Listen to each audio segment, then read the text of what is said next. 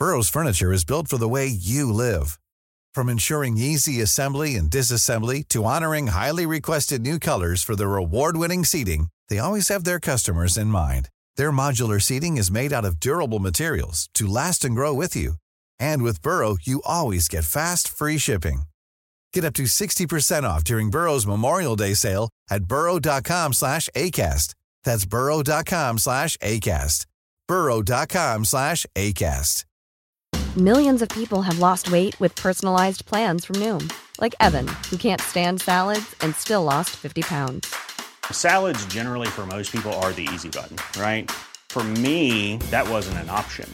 I never really was a salad guy. That's just not who I am. But Noom worked for me. Get your personalized plan today at Noom.com. Real Noom user compensated to provide their story. In four weeks, the typical Noom user can expect to lose one to two pounds per week. Individual results may vary.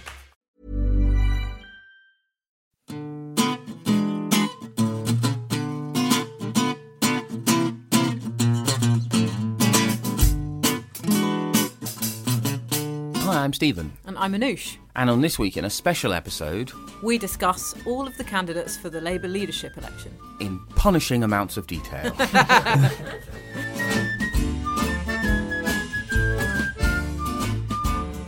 We're joined by Ailbhe Rea and Patrick Maguire to discuss, first of all, the Labour leadership contest, which has kicked off in earnest.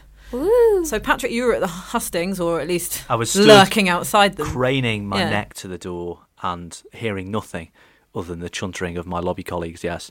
Um, who won? I suppose the question. Uh, maybe you weren't going to ask that question, but I'll answer it anyway. Lisa Nandy, who is among the second tier of candidates who might struggle to reach the 21 MP threshold for inclusion on the ballot. Of course, Keir Starmer, at the time of recording, is the only person to have cleared that. He cleared it on day one, which is a sign of just how thirsty the PLP is for someone with a prime ministerial haircut. Um, you know, and the consensus of MPs coming out was saying, you know, Lisa Nandy knocked it out of the park, which is significant because you know she needs to wow MPs. You know, people saying, you know, Clive Lewis had some interesting ideas for a master's seminar on politics, but not necessarily leadership material. Whereas Emily Thornberry, the consensus was she didn't have a great night, which, given that she only has one backer who isn't herself, not great. So that's the live land in terms of the second tier candidates. Obviously, then you have listeners at home can uh, sing the chorus, but Keir's on, Keir Starmer is cleared the MP threshold and is halfway, having got the endorsement of Unison today to reach the next stage. Then Jess Phillips and Rebecca Bailey are probably both likely to reach 21 MPs. I don't know what you, you guys think. Jess is basically the only candidate to the extent that I mean one one of the the many intriguing to me at least decisions about that particular campaign is it is a campaign of, from of someone who if you look at the things they actually believe if you look at the year in which they were selected is not on the right of the party mm. yet they are the candidate who is both running as and has become like the preferred lever of choice for the sort of unrepentant or whatever, you know, the kind of like, you know, look, we, we will, the, mem- the members will listen to us tendency, right? Essen- yeah, they are essentially running to the platform of like, I'm a winner, which is a bold choice when you are not the most well known candidate. It's interesting comparing that pitch to Liz Kendall's in 2015, which was very much it was a change or die pitch. Yeah. But and I don't mean they aren't substantial in a pejorative sense. I mean in the literal sense of the word substantial.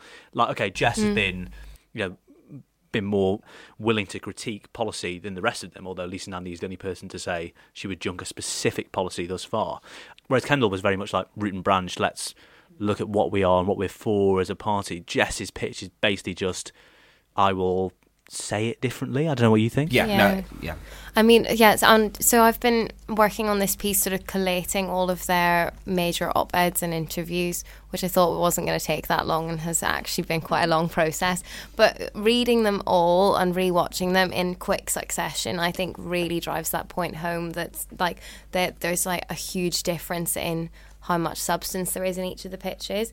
I mean, I think that that Jess Phillips pitch is really laid bare when you have to sort of reduce a video or an op-ed to a sentence and you realize that it's really like I mean she said you know people like education and safety and you know they think it's radical at the moment but it shouldn't be. Vote for me. And and like and the the implied thing is just you know I have the force of personality to win this unlike everyone else because I have, you know, this personality that has got a lot of media attention, but that's it. And I mean, maybe personality is quite important. That's, I mean, that's sort of, I was second guessing myself and I thought, well, maybe that is kind of enough. Maybe you just do need someone to say it differently. But But it's sort- not very substantial. And to the credit of a lot of the other candidates, there's a lot of substance there. I think the thing is, I, I think right. I mean, one as you say, like Liz did actually have a substantial set of policy, yeah, and you know, I, I was reading Blair's Fall to the Unfinished Revolution uh, Again. again, yeah, for the first time. I, I've never picked it up before. Um, but you know, one of the many interesting uh, bits in his rules for opposition is, you know, because I, I was reading it because I was reading James Meadway's piece on what he thought had gone wrong, and I thought, oh, I've read this somewhere before. I was fairly certain it was somewhere in the Unfinished Revolution. And i- interestingly, both which actually your policy positions do matter, right? Actually, they are how you signal what your values are. When you, the only things you can do as leader of the opposition, particularly when there is a large majority, is you can run your party differently or better. In this case, this is a slightly weird weird thing to say, but the only person in the United Kingdom who is well served by Jeremy Corbyn's failure to tackle anti-Semitism in the Labour Party is whoever his successor as Labour leader is, because it's like they've been given this like here's a way you can show change, Yeah. um, without having to concede like literally on anything. But it's a symbol of them running the party differently. And the other way, of course, is announcing policies. And I just think you can run as the I'm a winner candidate.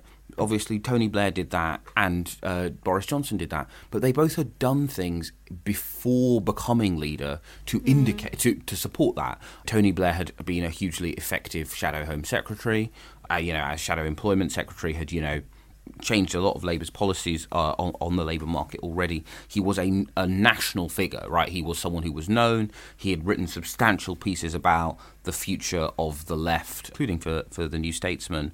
So him going, it's time for a winner, and also we shouldn't forget, as well as going, it's time for a winner. He did also go, I'll renationalise the railways, and social, what socialism means to me is. Uh, and I find it hilarious the number of people in the Labour Party who say we need, who basically either say we need a Kinnock or a Blair, but don't seem to have noticed just how much tickling of the Labour stomach Blair and Kinnock did in And that- 1983. That's the striking thing about um, the David Miliband victory speech that he never delivered, but somehow at a point of you know crisis for Ed Miliband found its way into the page of the Guardian in 2011 or 12. You know, there's a long passage in there where he goes.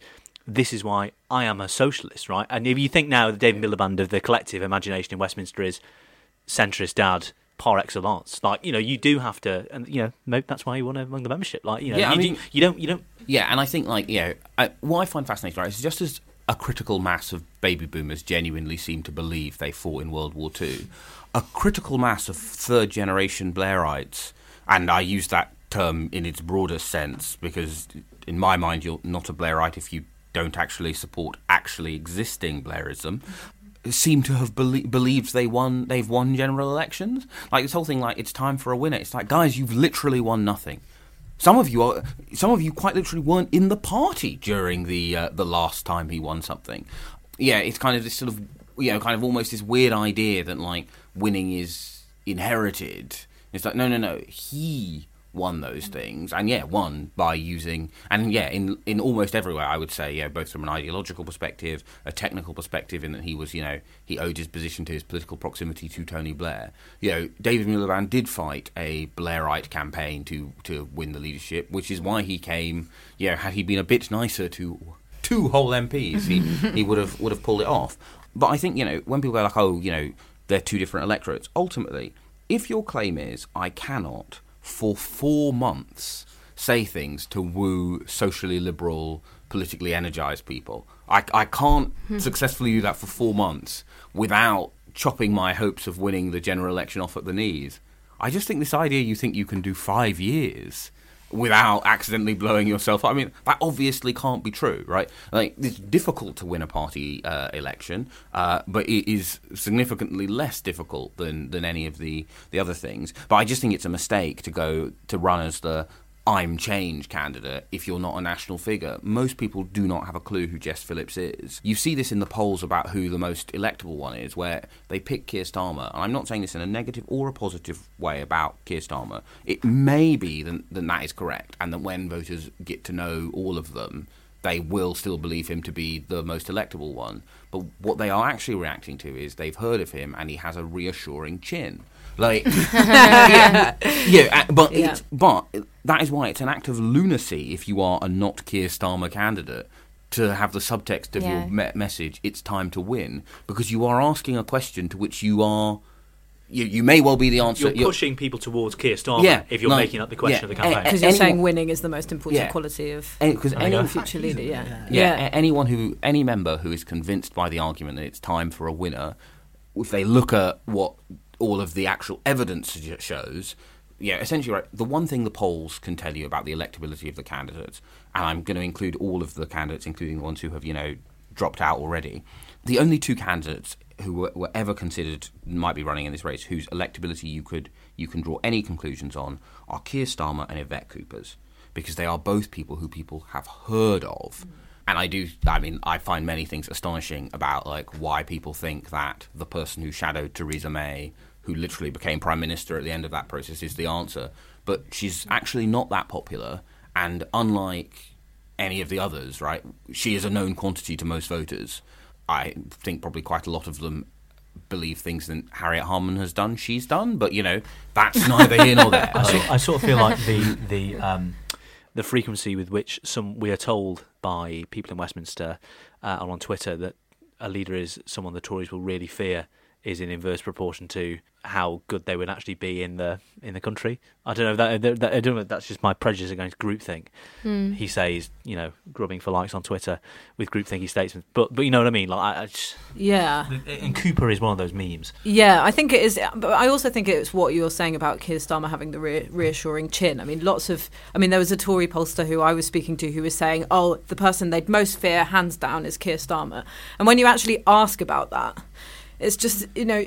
It, it really is kind of lawyer goggles, I think. And Jess Phillips actually said it herself, though she didn't mention him by name at an event we had for the New Statesman before Christmas, where she said people see a, a white man in a, in a suit who's a lawyer or whatever profession um, and think that's a leader and they see a woman you know trying to do the same thing and they think maybe one day and i do you know Yeah. while i think there's a big problem with jess phillips's pitch for the leadership in terms of what you were saying stephen i do think that that's true and i think that the labour party have to be really careful with prioritising this sort of mythical competence, which I'm put, putting in air quotes for listeners because I know you can't see me, and like sacrificing who actually might be the best opponent to Boris Johnson if they if they become leader, because surely this isn't just about charisma or or leadership, because the Labour Party had the same problems that Jeremy Corbyn had before Jeremy Corbyn. So it's Yeah. really easy and seductive for, Yeah. for these candidates to think the only problem, because it was said on the doorstep, was Jeremy Corbyn, and I'm not Jeremy Corbyn, I'm better than him, and so I can fix all these problems and be a winner. But actually, that's that's just too simplistic, and unfortunately, it's not that easy. If only it was. It Yeah. did feel a lot like um, in the um, aftermath of the 2015 general election, where it felt like a lot of the candidates were essentially running on a ticket of. Wasn't it great how from 2010 to 2015 we didn't have to make decisions, but we were kind of important because whenever the government got stuck, you know, you know, like you know, we, we got to still go in and like talk about equal marriage, and you know, like we were still influ- influential. And and now, thanks to Ed Miliband, it's like, well, thanks to Ed Miliband, you've gone from a hung parliament but a defeat to a repudiation and makes it look like you're probably not going to be back for some time. And Corbyn, of course, has had this weird thing where he managed to basically end up being the Ed Miliband to his own Gordon Brown, in that he inherited a wreck, got the wreck out of the ditch, then drove the wreck back into the ditch, set the wreck on fire.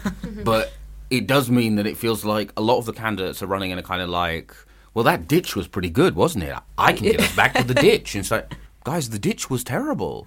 The the ditch was still, you know, you know, the third successive defeat on the, the second, yeah, was uh, so only two defeats, but you know, it was, you know, it was still, you know, defeat after defeat. I I agree that, you know, one of the there is always a problem that if you look for competence, you uh, advantage the candidates who, who look like the person who has been a candidate already. However, and I'm not saying I think it was the only thing that went wrong uh, for Jo Swinson on the campaign trail. I do think there has been a particular failure on the part of people on the right of the Labour Party who broadly have similar politics to Jo Swinson to look at what happened to her and go, hmm, does that have implications? Yeah, like this is the thing. It's like you, I, completely do think that the competent stuff is freighted with all sorts of um, you know kind of ideas about the oh like well Keir looks like 23 out of the 25 people to have done this job. But if you think about like not just in this country, but everywhere where someone who's not the default man wins, they do so by reassuring the default man that they're you know they're different but not in a scary. I mean like Sadiq Khan mm-hmm. quite literally has a dog that is notionally called Luna, but is actually called "Don't worry, guys, I'm not one of the scary Muslims." like that's that, that's why that dog appears in interviews. like yeah, like that that that that is its that is its political role in those photos, right? Yeah, like Obama with his whole like, I'm going to do a big speech in which I reassure white voters, you know, don't don't worry, Kwanzaa won't be celebrated in the White House, or like Helen Clark in New Zealand, like doing this, or, or Angela Merkel, right? And then you had Jo Swinson, a candidate that running as an explicitly feminist hmm. non-default male candidate, and you had people going, "Oh, you know, I just don't like her. Her hands are a bit weird. uh, she seems, you know." She's just kind of a bit shrill, and and again, I, I'm not saying I think the Lib Dem campaign was perfect. I think it did have other deeper problems, but I don't fully understand what that bit of the Labour Party's account of what went wrong for Jo is that they don't think would not also go wrong for Jess Phillips. Is it? I mean, mm. is it just that she has a slightly broader regional accent? That, that's a genuine. Yeah. You know, in the you know when you hear a Brummie accent, you don't code femininity. Like I say this with my dad is from the West Midlands, so yeah, that's my get out of. But like you know, it's you will hear sort of something different. She, she Oh, yeah. says that herself. Actually, she says that sometimes people think she sounds like a bloke, and she thinks that it works in her favour. So, yeah, I don't think Yeah. that's unfair. At No, all. I do think I Yeah. do think mm. yeah. Then you know, Jo had a particularly feminine accent, and also a lot of English voters Don't like Scots. Yeah, don't like Scots. I mean, that is like one of the the, the many uh, things that does help the SNP is the fact that we now have a pretty engr- a growing pool of data that English voters are like, guys, you can stay, but you don't get to actually run anything. You know, what do you think this is? 2010.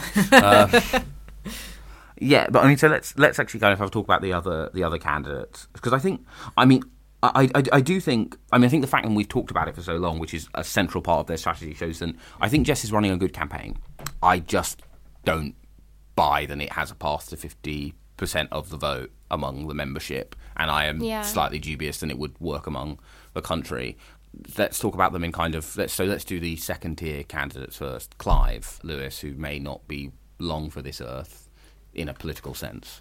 he he has a, put a lot of thought into his pitch, and you know I think reading through all of his op-eds, I've been impressed by you know the depth of thought and consideration, and I think that even if he doesn't make the ballot, a lot of his ideas will be implemented by the party or should be, and like have just been so the you know Lords reform PR, moving power structures away from London, making the party more democratic. This idea that you could like be more broadly progressive and you know have a better relationship with the Green Party or whatever and other progressive parties around Europe rather than sort of you know making it more about the left in Europe. I think those are all quite convincing ideas, um, but unfortunately he gave a not great interview to Huck magazine in December.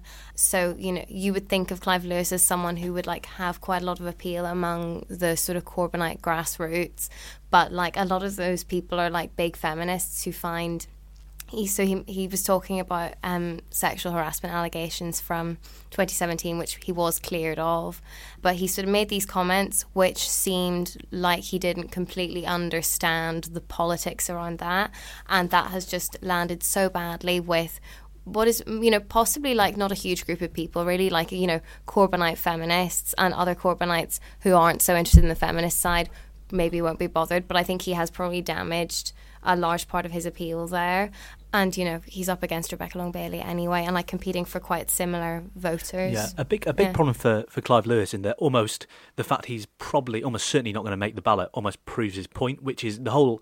Actually, he's made this point explicitly, which is Corbyn, the Corbyn project didn't deliver on its radical promise. And actually, you know, basically the, the, the you know subject of the pitch is Corbyn was bad at the sort of politics Corbyn represented. And that goes for both the sort of democratising the party thing, but it also goes for the sort of low politics of fixing selections and, you know, more broadly, actually winning, putting your candidates in winnable seats. Because had Jeremy Corbyn managed to radically reshape the PLP, we'd have a campaign group of 50 MPs in this parliament, and Clive Lewis would probably make the ballot.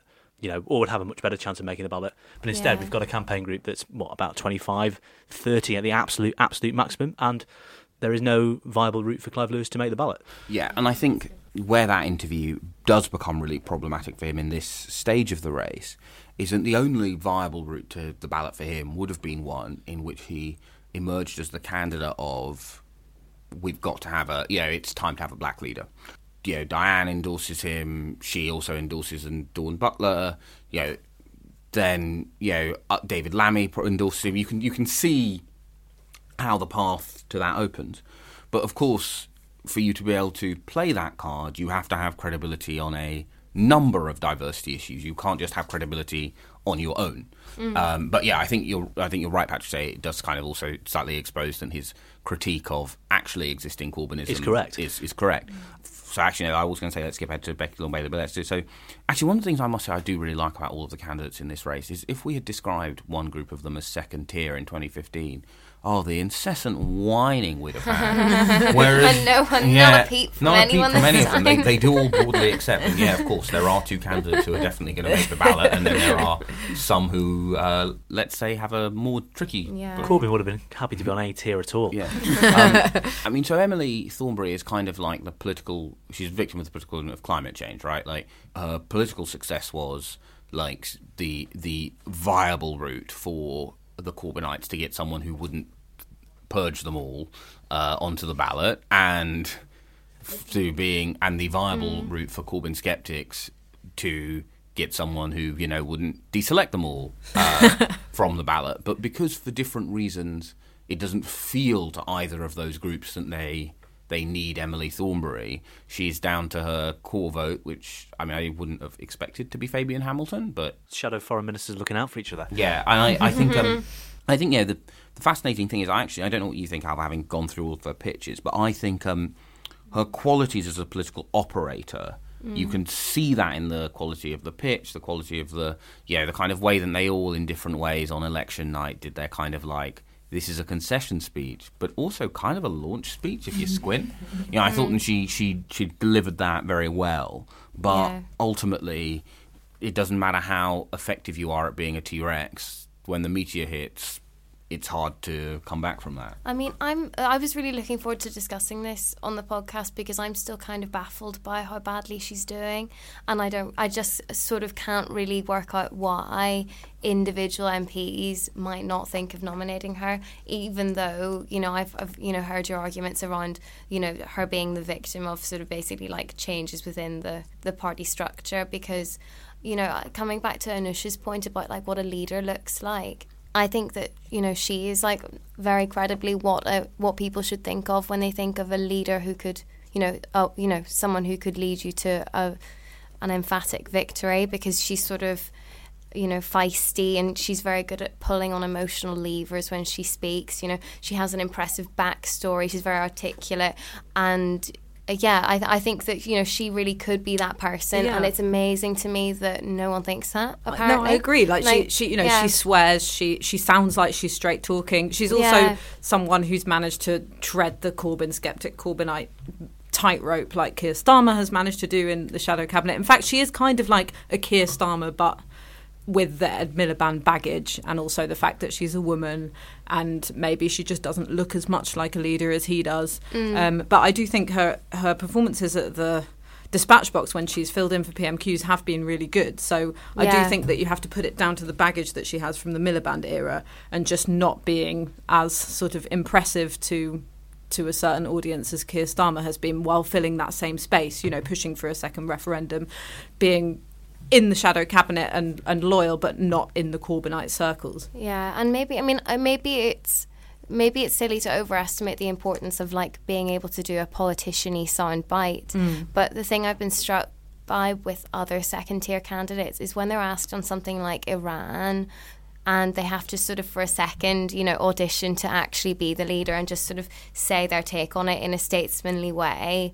You know, I think a lot of them struggle. Like Lisa Nandy was all right, Jess Phillips didn't do very well, and you can sort of see that they get slightly nervous doing it. I mean, maybe that's not very important. It's sort of very like someone who isn't very interested in politics take on what a politician does. But Emily Thornberry does that sort of stuff very well. You know, she's been doing it on Newsnight for years, and the less experienced ones don't have that. You know, she has that leadership box ticked and just isn't appealing to anyone. And yeah, and I agree that all her pitches do show that she, you know, has thought seriously about the problems within the party and, you know, has come up with her solutions and yeah. I think because she does have this problem that she's a second I think the root of success is she's she's a first she was a first tier candidate for a long time, and then because of changing the PLP, the scale of the defeat, she's become a second tier candidate. But yeah, I think those mm. qualities. Mm. Yeah, from a kind of scientific interest perspective, I, I'm very disappointed she's not going to make the ballot because I'm intrigued to see because obviously I think the membership is in the same place as the PLP on, on her. Would the fact that she is the most effective politician of the group allow her over the course of the four months to turn turn the ship around.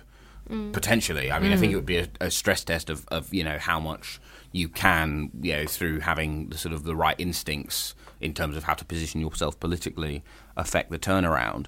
The other sort of candidate in the second tier, of course, is Lisa Nandy, who in many ways is actually like your classic like. Um, second tier candidate in that she's basically got a body of ideas, and the the if if it if she gets onto the ballot, it will basically be because the body of ideas has allowed her to leapfrog the lack of any meaningfully meaning, meaningful institutional support.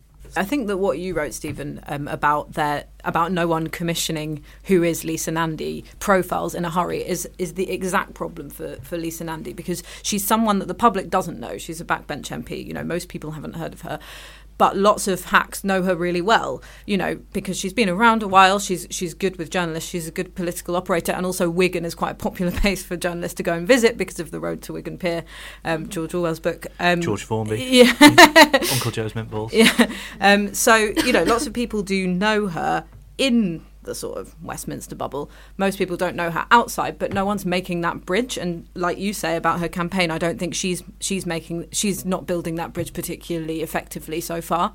But because she's got these strong ideas and she performed well at the hustings, that's the thing that will carry her through. But is that what you know, is that enough? I think another problem for Lisa Nandy, if she reaches the ballot, I mean, it can go one of two ways. The first way is that I got a text this morning from an MP who who is I wouldn't call him a Nandyite, but he's on the soft left, and you know is a Nandy fan broadly. And he said, "Do people, by which he means like you know normal human beings, um, think Lisa is on the left of the party?" And it's a really interesting. It's a really interesting question because if you just go purely on the basis of a piece written by a, a lobby journalist the other day in which Lisa Nandy was repeatedly referred to as a centrist, which is yeah, it, it's, yeah, it's not, not, not where I put her in my internal map Which of the Labour but, Party. But, but, it, but um, it, nonetheless, the fact the question is being asked and the answer is being got wrong in Westminster, I think speaks to a potential pitfall, which is if you speak to a sort of lay member of the Labour Party, you know, okay, they're not reading the the non-existent Lisa Nandy profiles, which speak in detail about her, you know, strain of, of definitely towards the left of the Labour Party politics. Instead, they go, Lisa Nandy, I know she's from Wigan and she's good on towns, but also didn't she co-chair Owen Smith's campaign, resign from the shadow cabinet in 2016? You know what I mean? That that is the problem. You know, the, there is nothing apart from town memes, which are absolutely banging, and very good critiques of you know uh, Labour's you know crumbling coalition. There is nothing filling the the vacuum, as it were, to replace those gobbets of information. Yeah, I think um. Well, yeah, I mean, I mean, obviously, I think it's, I, I, as as I as I wrote in, in my free morning email, I, I think there's this weird death zone for candidates when they become old news for political insiders, for political journalists. Clive, right? Clive is another one, right? Yeah, uh, right. But actually, yeah, like the average Labour member, and I think I think lots of people do have this idea that the average Labour member is as politically engaged and well informed as the average New Statesman podcast listener. I'm not saying that purely to butter up our, our listeners, but I do think that's one of the major sort of analytical problems a lot of the lobby has when they analyse like who the you know, uh, you know uh, I'm going to steal Patrick's anecdote, despite the fact he's right in front of me. During the 2015, one of the 2015 hustings, when they after they'd nominated the leader, they, they moved on to the deputy leader, and um, someone turned, one member turned to another and said, "Who is Stella Creasy?" And like when when you enter this zone, when everyone yeah. in the lobby believes you to be not worth a who is so and so profile, I just think it's yeah, it's going to be difficult for her to get CLP nominations from the standing start of people not really knowing who she is. And then there is this thing, right, where like basically, so her, her kind of her two central big ideas are radical devolution within. I was going to say radical in- devolution within, and I realised well, actually it's actually radical devolution within England because she can't press a button marked devolution within Wales. That's not her call. Mm. And then listening to, you know, to the voters Labour has lost and again, to come back to the unfinished revolution, policy, as the great Toblerone says, policy positions matter, right? The way you show that you've listened to voters is you offer, you, you, you know, you, you respond. And seeing as the things that broadly those voters don't like are statist things like, you know, the smacking ban, already law by the SNP government in Scotland being enacted by the Welsh Labour government in, in Wales. I mean, not quite as we speak, but you know, as we speak. And of course, the other thing they want, they they do kvetch about whenever on a yeah, whenever you're kind of doing is immigration and all women shortlists. Now, those are all things which are very dear to the not only the parts of Labour's coalition in the country that they got last time, but are quite important to the membership. For me, the question is: is is is that town's agenda a co- coherent policy program that can win voters back and get consent from Labour members, because I think that the area of the landing zone for both of those is quite small, right? And that's the problem. That's the problem MPs have, right? They say Nandyism. I think you'll be hard pressed to find. Okay, there is a section of MPs who disagree with it. People say Nandyism is a is a brilliant structural critique of where the Labour, what's happened to the Labour Party, but how do you translate it into a program for opposition and you know actually you know you know what it would mean in government, but how does that translate to opposition and winning an election?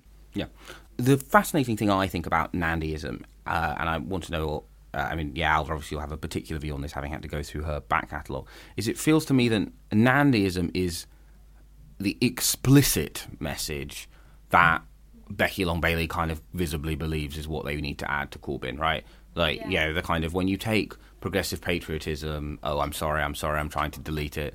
Uh, you know, the uh, you know, if you when you ta- add that to yes, I would pull the, the, trigger on the nuclear button. You you basically visibly have someone who thinks the problem with Corbyn isn't the stuff about bank holidays on Saints' days was not sufficiently believed because of Corbyn's baggage and back catalogue and views on foreign and security policy, right? That's kind of that's the, the quiet part than than Becky Long Bailey doesn't think she can say out loud and keep her coalition together. I mean, am I am I crazy here?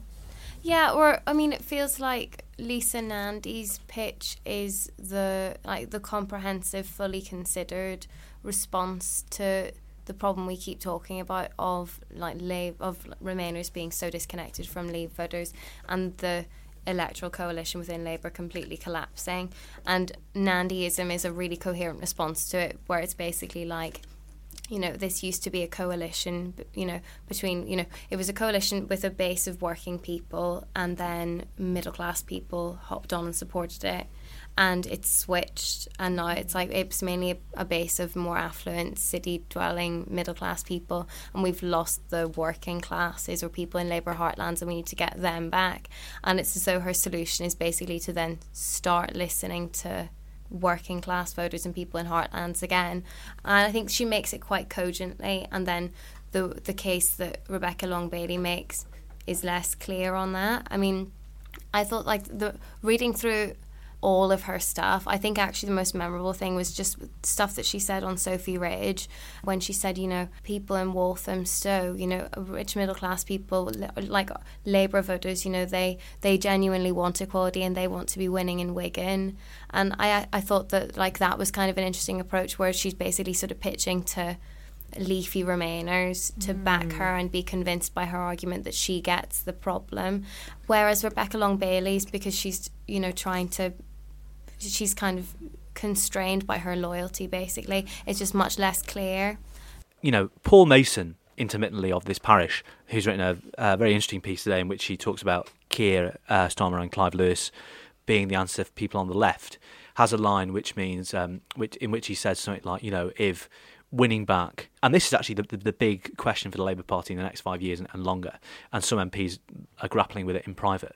It's if winning back our heartlands, TM, means chasing people down a rabbit hole of prejudices, I don't want to go there. And instead, you know, Labour has to assemble a new coalition. And I think the danger of Lisa Nandy's town pitch, or, or the way, you know, people read it, I think there's a danger of mistake. You know, it's possible to to mistake politicians that blue Labour people like for actual people who endorse the sort of coarser end of those blue Labour ideas. You know, it's not as yeah. I don't think it's necessarily fair to say.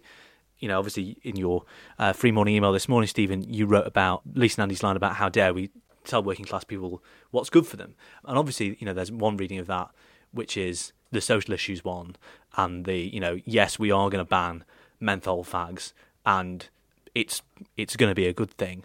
There's you can read it like that, and you can also say you know is it a faith and flag? You know how dare you say to working class people you're not allowed to be prejudiced? Whereas I would have read that more like you know is it sort of like a structural critique of power or whatever, or yeah. is it a critique? Is it a cultural critique? And I think mo- the problem, the danger for Nandy is that people, especially in the Labour Party, the membership in the electorate read it as the yeah, but you know, it's fine for people to be, you know, on PC when actually I don't think that's the space Nandy is in at all. No. Or what do you think? Well, I guess the thing is, I don't think that is the space that she is in. I guess this is where I am more sympathetic. I want to qualify that, but it's where I'm more sympathetic to the end of Blue Labour than than people don't like. I don't agree with it, but I think it is a meaningful political destination.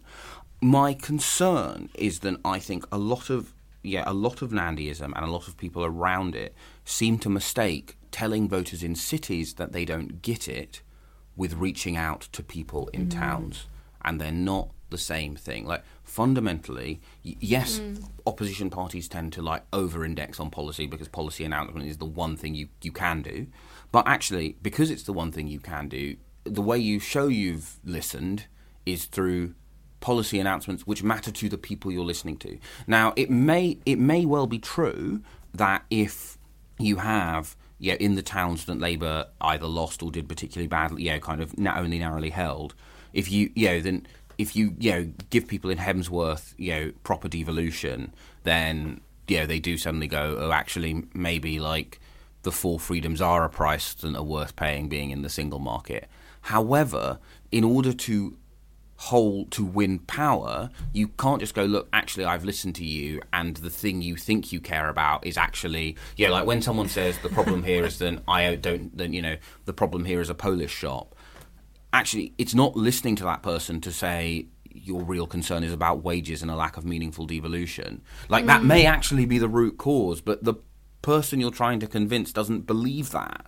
And I just think then either you do the kind of actual proper blue labour thing of you go, no, I, I am going to like move towards these people on cultural issues. I then think where blue labour falls down, as well as the fact that I don't think it's desirable, is that they refuse to realise that meeting the voters on immigration does mean that you you have to be less ambitious on spending. I'm I'm sorry, right? Yeah, like like yeah, the the yes, um, we don't all experience GDP in the aggregate. However, we do ultimately experience the amount of money that goes into the care system in the aggregate. And if you want to meet the public's ambition for control over migration, and you want to meet the well, in the case of Labour, not meet because Labour and the public are aligned in their level of uh, of, of lack of openness to to you know, kind of all singing, all dancing trade deals. But if you want to continue to be where the public are on trade, if you want to meet the public on immigration well then, sorry, i'm afraid then that means that you probably can't have the ambitious childcare policy you wanted to have. You probably can't have, you know, like this thing is ultimately, if we're going to have a situation in which we sign up to a Brexit end state that people in small towns like, I'm afraid London can't redistribute money to improve Wigan because they're not going to have very much it. of it. Yeah, it's Yeah. like, yeah, like that, that that's a that's a political choice too. And I just think that ultimately, Blue Labour, the, the kind of end of Blue Labour that most of the Labour membership doesn't like, has seen that nettle and has decided to, grasp gra- it. to grasp it. My concern is is that actually Nandyism, if it if to be successful among the members, it doesn't grasp grasp that nettle, and then it just ends up alienating everyone by not doing it properly if it wins. It's interesting when people also talk about devolution as a policy end in itself. Obviously, the most recent tranche of devolution, i.e., in the city regions, with the exception of the Tees Valley in the west of England, has brought about Labour mayors because they are in city regions that vote reliably for the Labour Party. But actually, if you're talking about devolving power meaningfully to smaller unitary authorities and towns, if you look at the tranche of regional devolution before that, directly elected mayors, etc., what happened in Doncaster, in Hartlepool, and Mansfield the first time? People elected local populists because they were the people who were willing to go out and say, "This is crap." Peter, Dav- uh, Peter Davies, uh, Father Philip Davis in Doncaster, the, the only person with the English Democrats banned the Pride March, or you know that he might not have done that exactly, but it, it was in that ballpark. H'Angus the monkey in Hartlepool, aka Stuart Drummond, who actually turned out to be a very good mayor despite being a man in a monkey costume. Kate Allsop in Mansfield, you know, you know, playing all their houses independence. And you know, if you look at Scotland, right, it didn't kill nationalism stone dead, as George Robertson said. Uh, it's looking like Tam motorway to independence with no exits, right? So actually, there is a the the price of you know Nandyism in practice or you know regional devolution might be that actually it catalyses at a local level the detachment from the Labour Party. Yeah, I mean, also, I think this thing is that people do seem to have forgotten that growing pash for devolution and indifference to it in the country was not absent from Labour's. Yeah, like if so, like the because basically, right. In, in some ways, one of the interesting arguments in this election is when did it start to go wrong for the Labour Party? And broadly, Nandyism is the one which goes sometime in the mid noughties, right? But actually, like that Labour government loved being like, "Hey guys, what you really want is some devolution," and a large large chunk of the country repeatedly said no. Now, you know, I, I don't know this for certain because there is sadly not very much polling about it. However, to be honest, I feel like the average council, if you knocked on doors and went, "Do you think your council should be given more money? Sorry, more power?" They would go. They'd say definitely say yes to money. But I think if you said, "Do you think they should be given more power?" They'd go, "No, they can't run the X now." Yeah, people, and also people don't like politicians. This is the fundamental thing. Mm. That was the Dominic Cummings case against the regional assembly uh, in the northeast in 2004, which is: Do you want to pay the uh, the salaries of 50 more assembly members? The answer is no. Look at Liverpool, which you know, despite being a Labour city, if you ask, a, a, you go into a pub in Liverpool city centre uh, and say. What do you think about local politics here? Chances are, someone will say to you, "We've got three mayors. Isn't that ridiculous?" Like you know, like people. Do, th- th- another layer of local government isn't necessarily something people will go, "Sign me up." It's likelier that you know it becomes another lightning rod for amorphous anti-politics feeling. I, I would, I would say. It, and then there's, but there is also the question of does devolution necessarily mean electoral devolution? Are, are you doing what John McDonnell did about regional investment, etc., etc.? It's an interesting question. Yeah, what you want is invisible devolution, really, don't you? Where people feel empowered, but they don't really know why. Um, basically, because And and maybe maybe that is literally that you can go down your high street and you know most of the shops are open and you can your Marks and Spencers is there and But again, and this is why I kind of keep coming back to, at some point, this agenda does have to engage with, wow, Labour goes down to a defeat and Stephen the Hawk comes right back out. but yeah, it does have to engage with, like, the reality of how you pay for this Yeah. stuff, right? Mm. Like, you know, like, yeah, action to defend the high street does involve whether it's what I would see as my preferred solution, which is whether it's like the necessary level of ambition in public transport. Like the reason when you what what the places which have flourishing restaurants, cafes all have in common is that people don't have to worry about getting drunk over their meal because there's you know whether it's Edinburgh's brilliant buses or London's astonishing public transport or Manchester's tra- like what they all have in common is a thing that you can like stumble into that gets you home. Or or they have people who don't care about getting drunk and stumbling home, i.e., students and Yeah. young people. Yeah, exactly. And if you if you don't have that, you do not have a high street in the age of of e-commerce. Now, again, so you can fix that in a number of ways, but all of them involve quite a lot of money. And if and again, if you've decided that you want to change our economic model in a way that you know does not have ambitious trade deals, does not have a high standard of access to the European market, well, okay, how how do how do those numbers kind of cohere? Uh, but anyway, I think uh, that's all of the second tier candidates. So we'll discuss the first tier candidates in part two.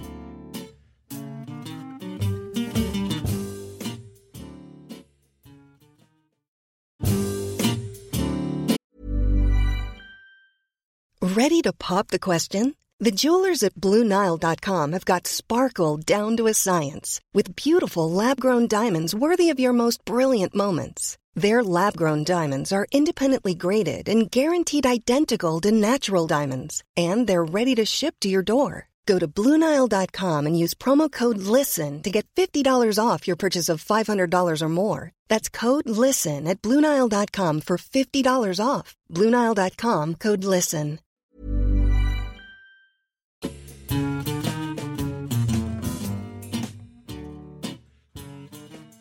So we discussed four, four, five.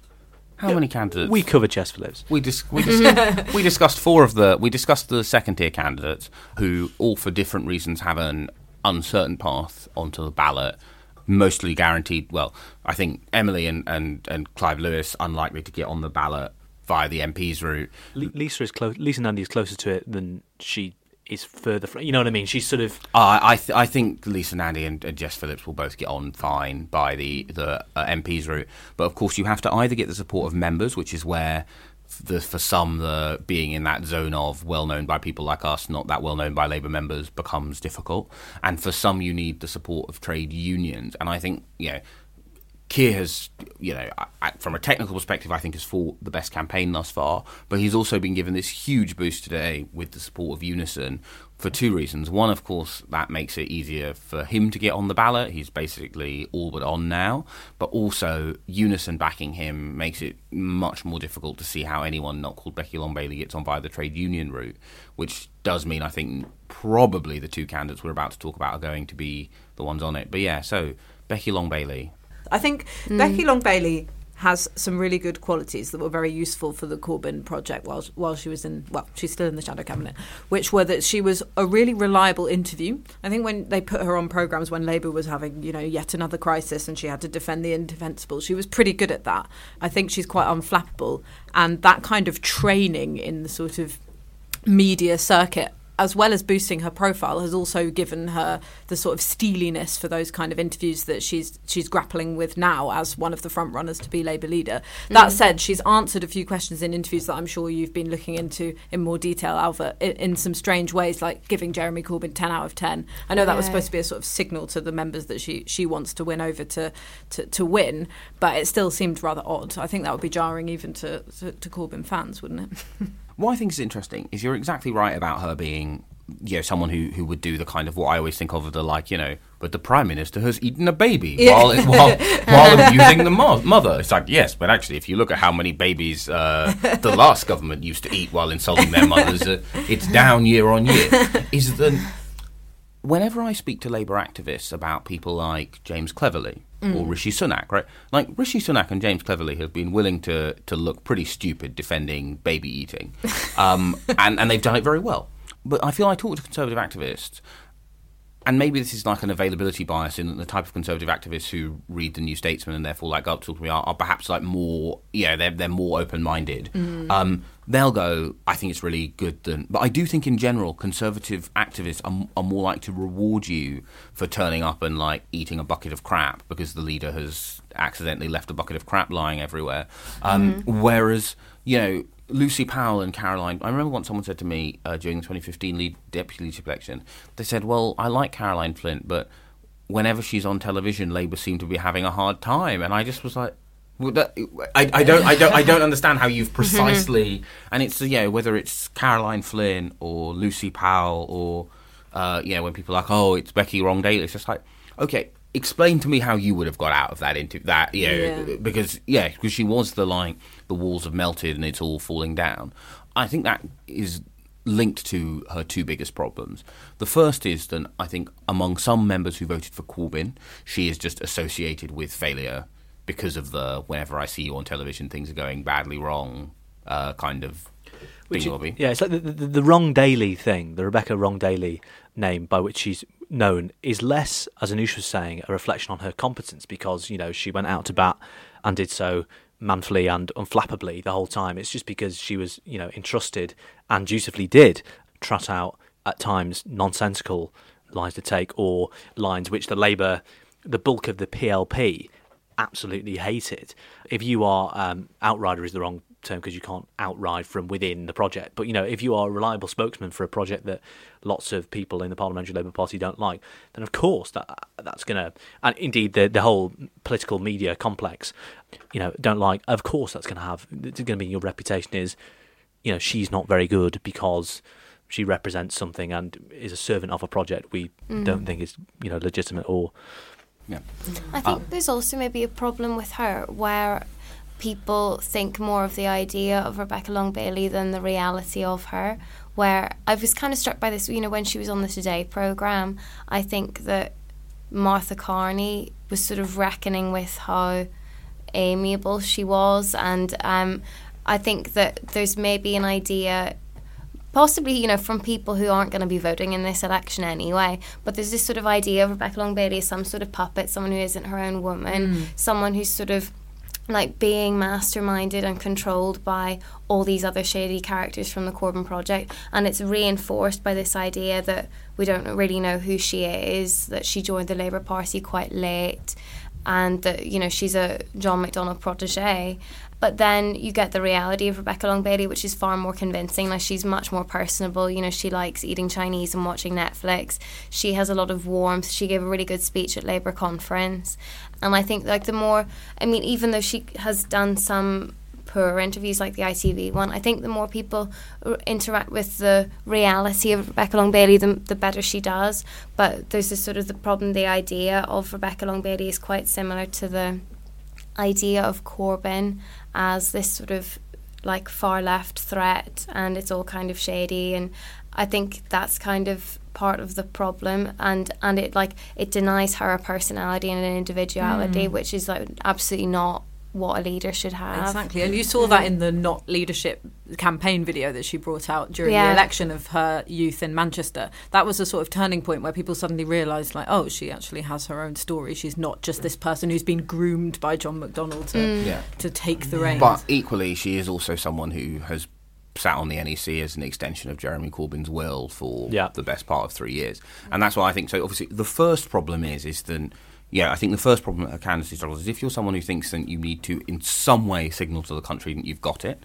Uh, yeah, if you're a Labour member who prioritises that symbolic thing, will be well, it's she is is is not that. But also, like, and I, I I know I said in the first part look, I think actually, if you look at what she kind of said about the progressive patriotism stuff, if you look at the kind of, of course, I would press the button, right? That is someone who clearly does think that the way you win is you keep the economics and junk the culture and foreign policy stuff, right? However, it's one. I think it's hard to do that if you if, if if you literally feel you cannot get away with using the words progressive patriotism a second time. I think your failure state is you say those things just enough times hmm. than like a little bit of the like you know than you know 200 people in Putney or however many it would be to flip that seat back to the Conservatives go, oh yeah, maybe this isn't for me. But you don't actually win any more votes back in Wakefield or, yeah, and, you, and of course, if 200 people go missing to the Lib Dems in Putney, that has implications for your ability to hold Hemsworth or Pontefract, even if you don't lose any more votes on the other end of your coalition. But also, she can't get into that space because she has consciously chosen not to. Um, like a surprisingly large number of journalists keep going. I don't understand why Angela Rayner isn't running for leader and she's running for It's just like, well, that's because Becky has prioritised being the candidate of the party's power brokers over being the candidate who can get 70, 75%, whatever biblical landslide that Angela Rayner is inevitably heading towards in the deputy leadership race.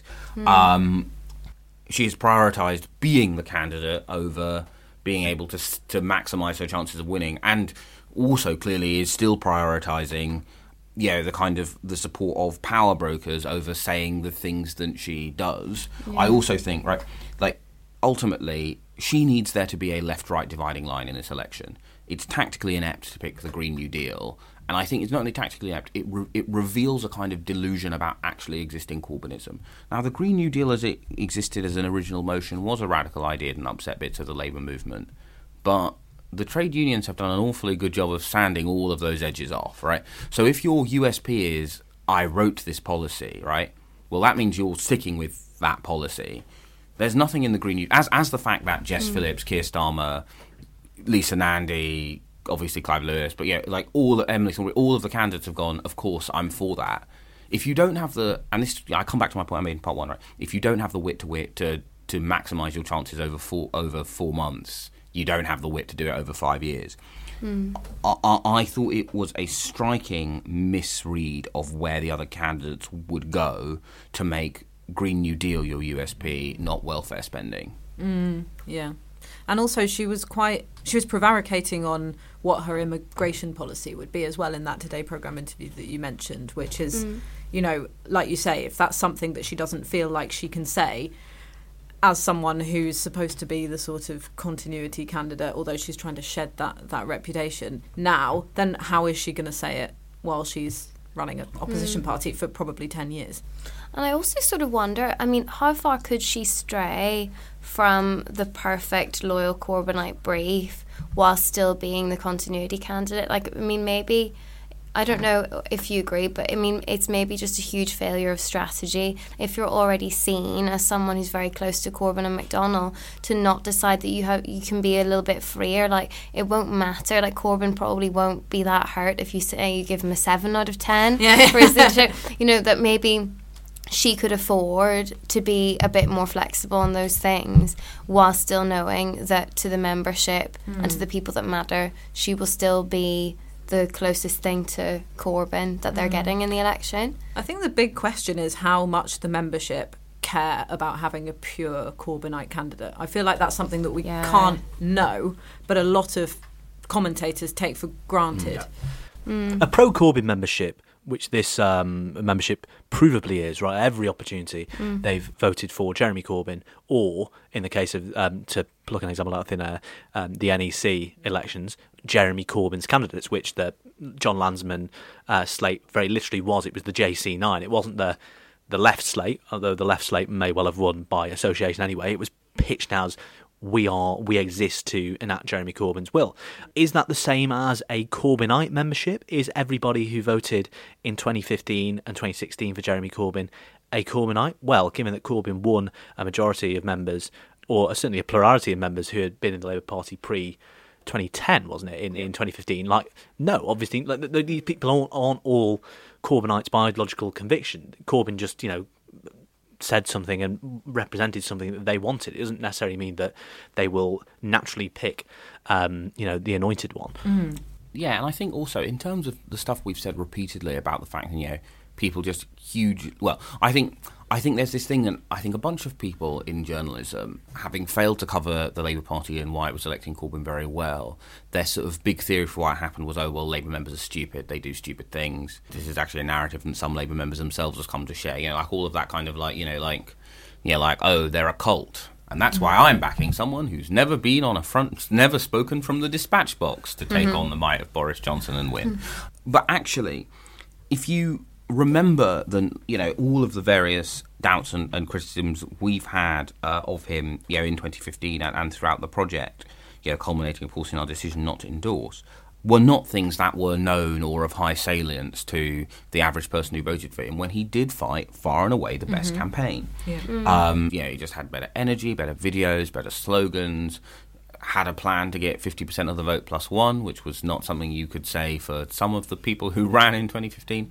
A- And that to me is actually the main reason why I do think thus far it is Keir Starmer who looks the most likely to win because he is fighting an incredibly ruthless campaign. Yeah. Well, hmm. I guess that is the question: is it is he hmm. fighting a ruthless campaign, or is is is, is Keir Starmer a bloke from the middle of the Labour Party fighting a campaign hmm. that speaks to people from the middle of the Labour Party? And as you- as you've said, actually, if Long Bailey does win, with the imprimatur of Unite and Momentum. That won't be because Labour Party members necessarily look, well, well if Len McCluskey and Jon Lansman say she's all right, I suppose I'll have to vote for her as well because she's the most left wing candidate.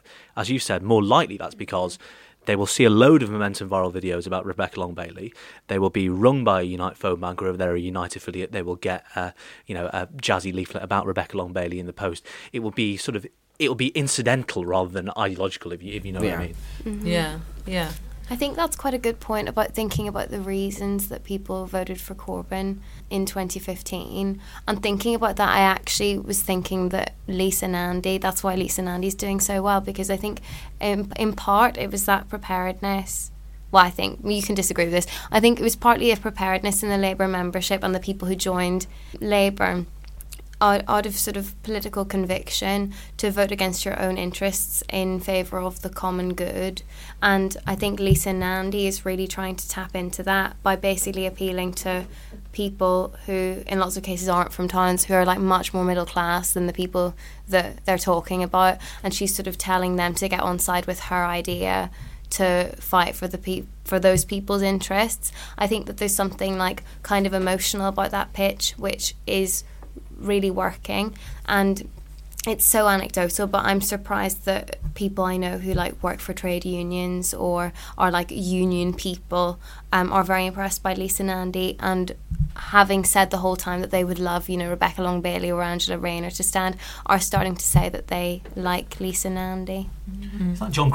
For me, Lisa Nandy is in the Cruddas zone, right? Which is where, you know, I think lots of people would have said, in well, indeed, when he ran for deputy in 2007 and in 2010, you know, there was a John Cruddas shaped hole in both contests. But is it the role of a Lisa Nandy style candidate necessarily to win?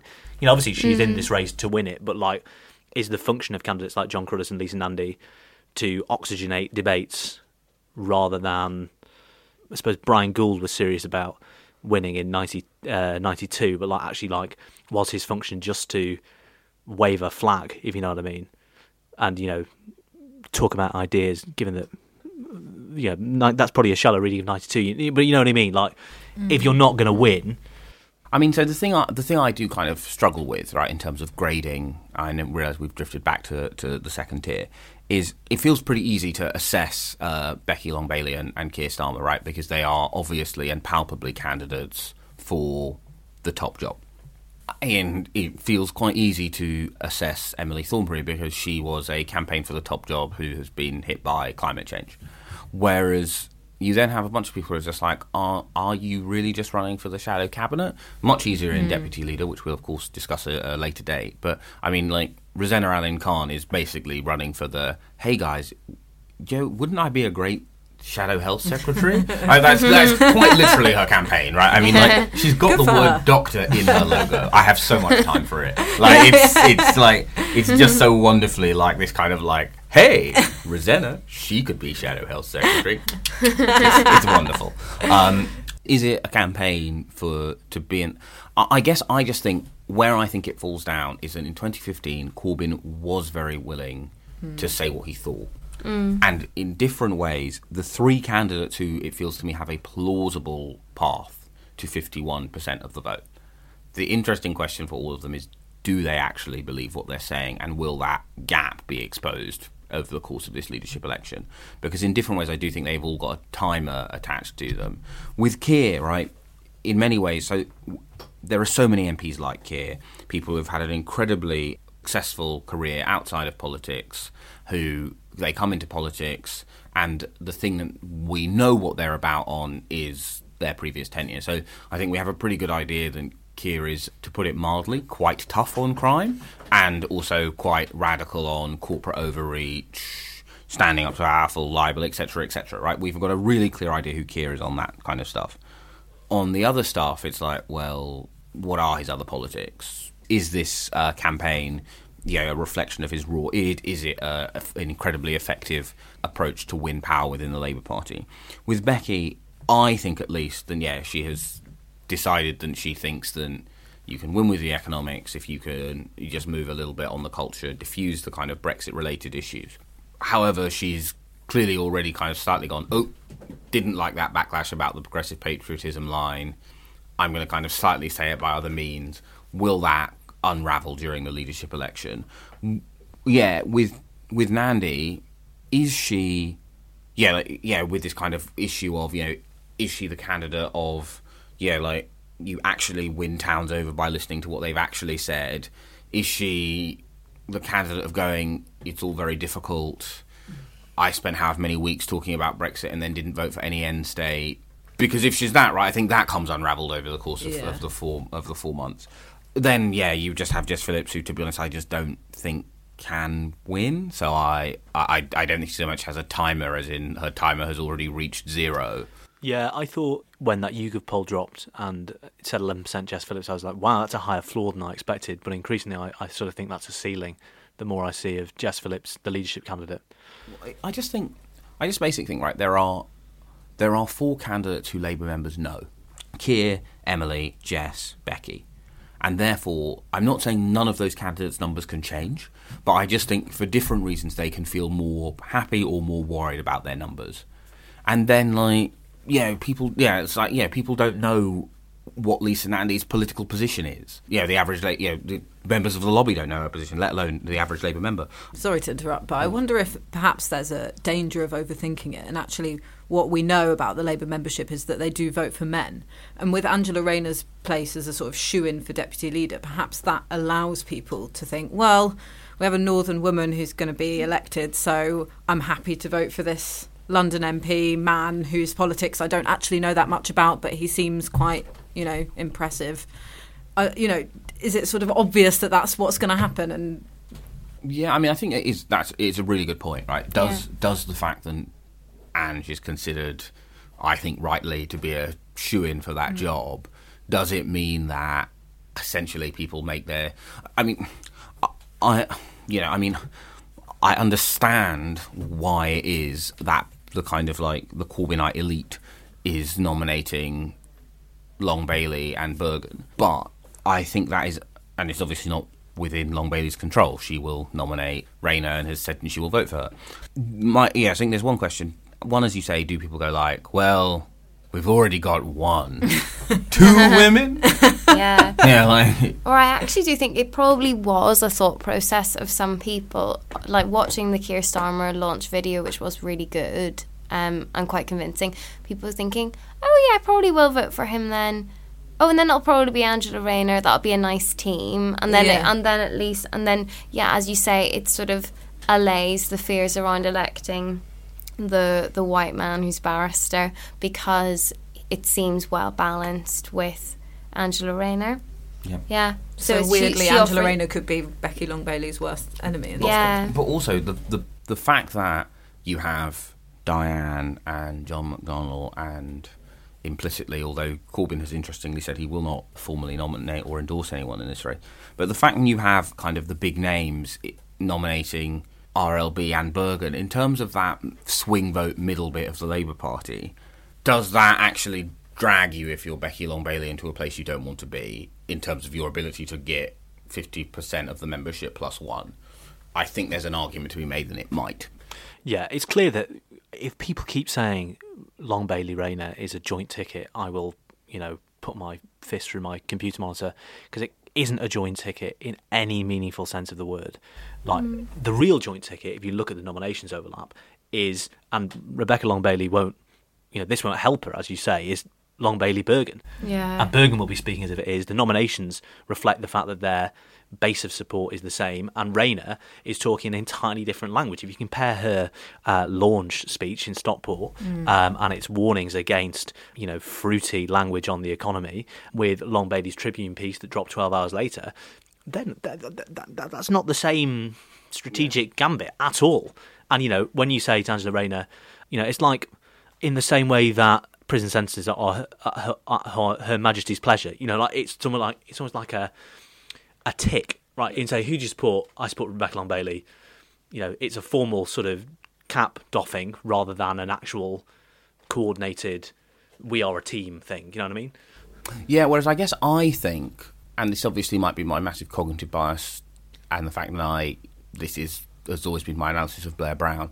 My assumption has always been, and actually they don't disagree on anything. It's just Angela Rayner is much more willing to say those things, And I kind of think if you look at the kind of things where Becky's kind of hinted at stuff and then kind of gone, oh, I didn't really mean it, she gets a lot closer to Raynerism. Mm. But as you But say, the constraints of yeah. her, as you say, the constraints of where she is, where her coalition is, you know, the her route to the ballot rather than Rayner's route to the ballot means that politics means she can't, right? You've been listening to the New Statesman podcast with me, Stephen Bush, my colleagues Anoosh Chakelian and Patrick Maguire and Ailbhe Rea. It's recorded by Emily Bootle and produced by Nick Hilton. Our music is still Devil by the Devil, licensed under Creative Commons. We'll be back to our normal format next week, so if you have any questions for You Ask Us, let us know. Plus, we'll have lots and lots more about the state of politics in Wales.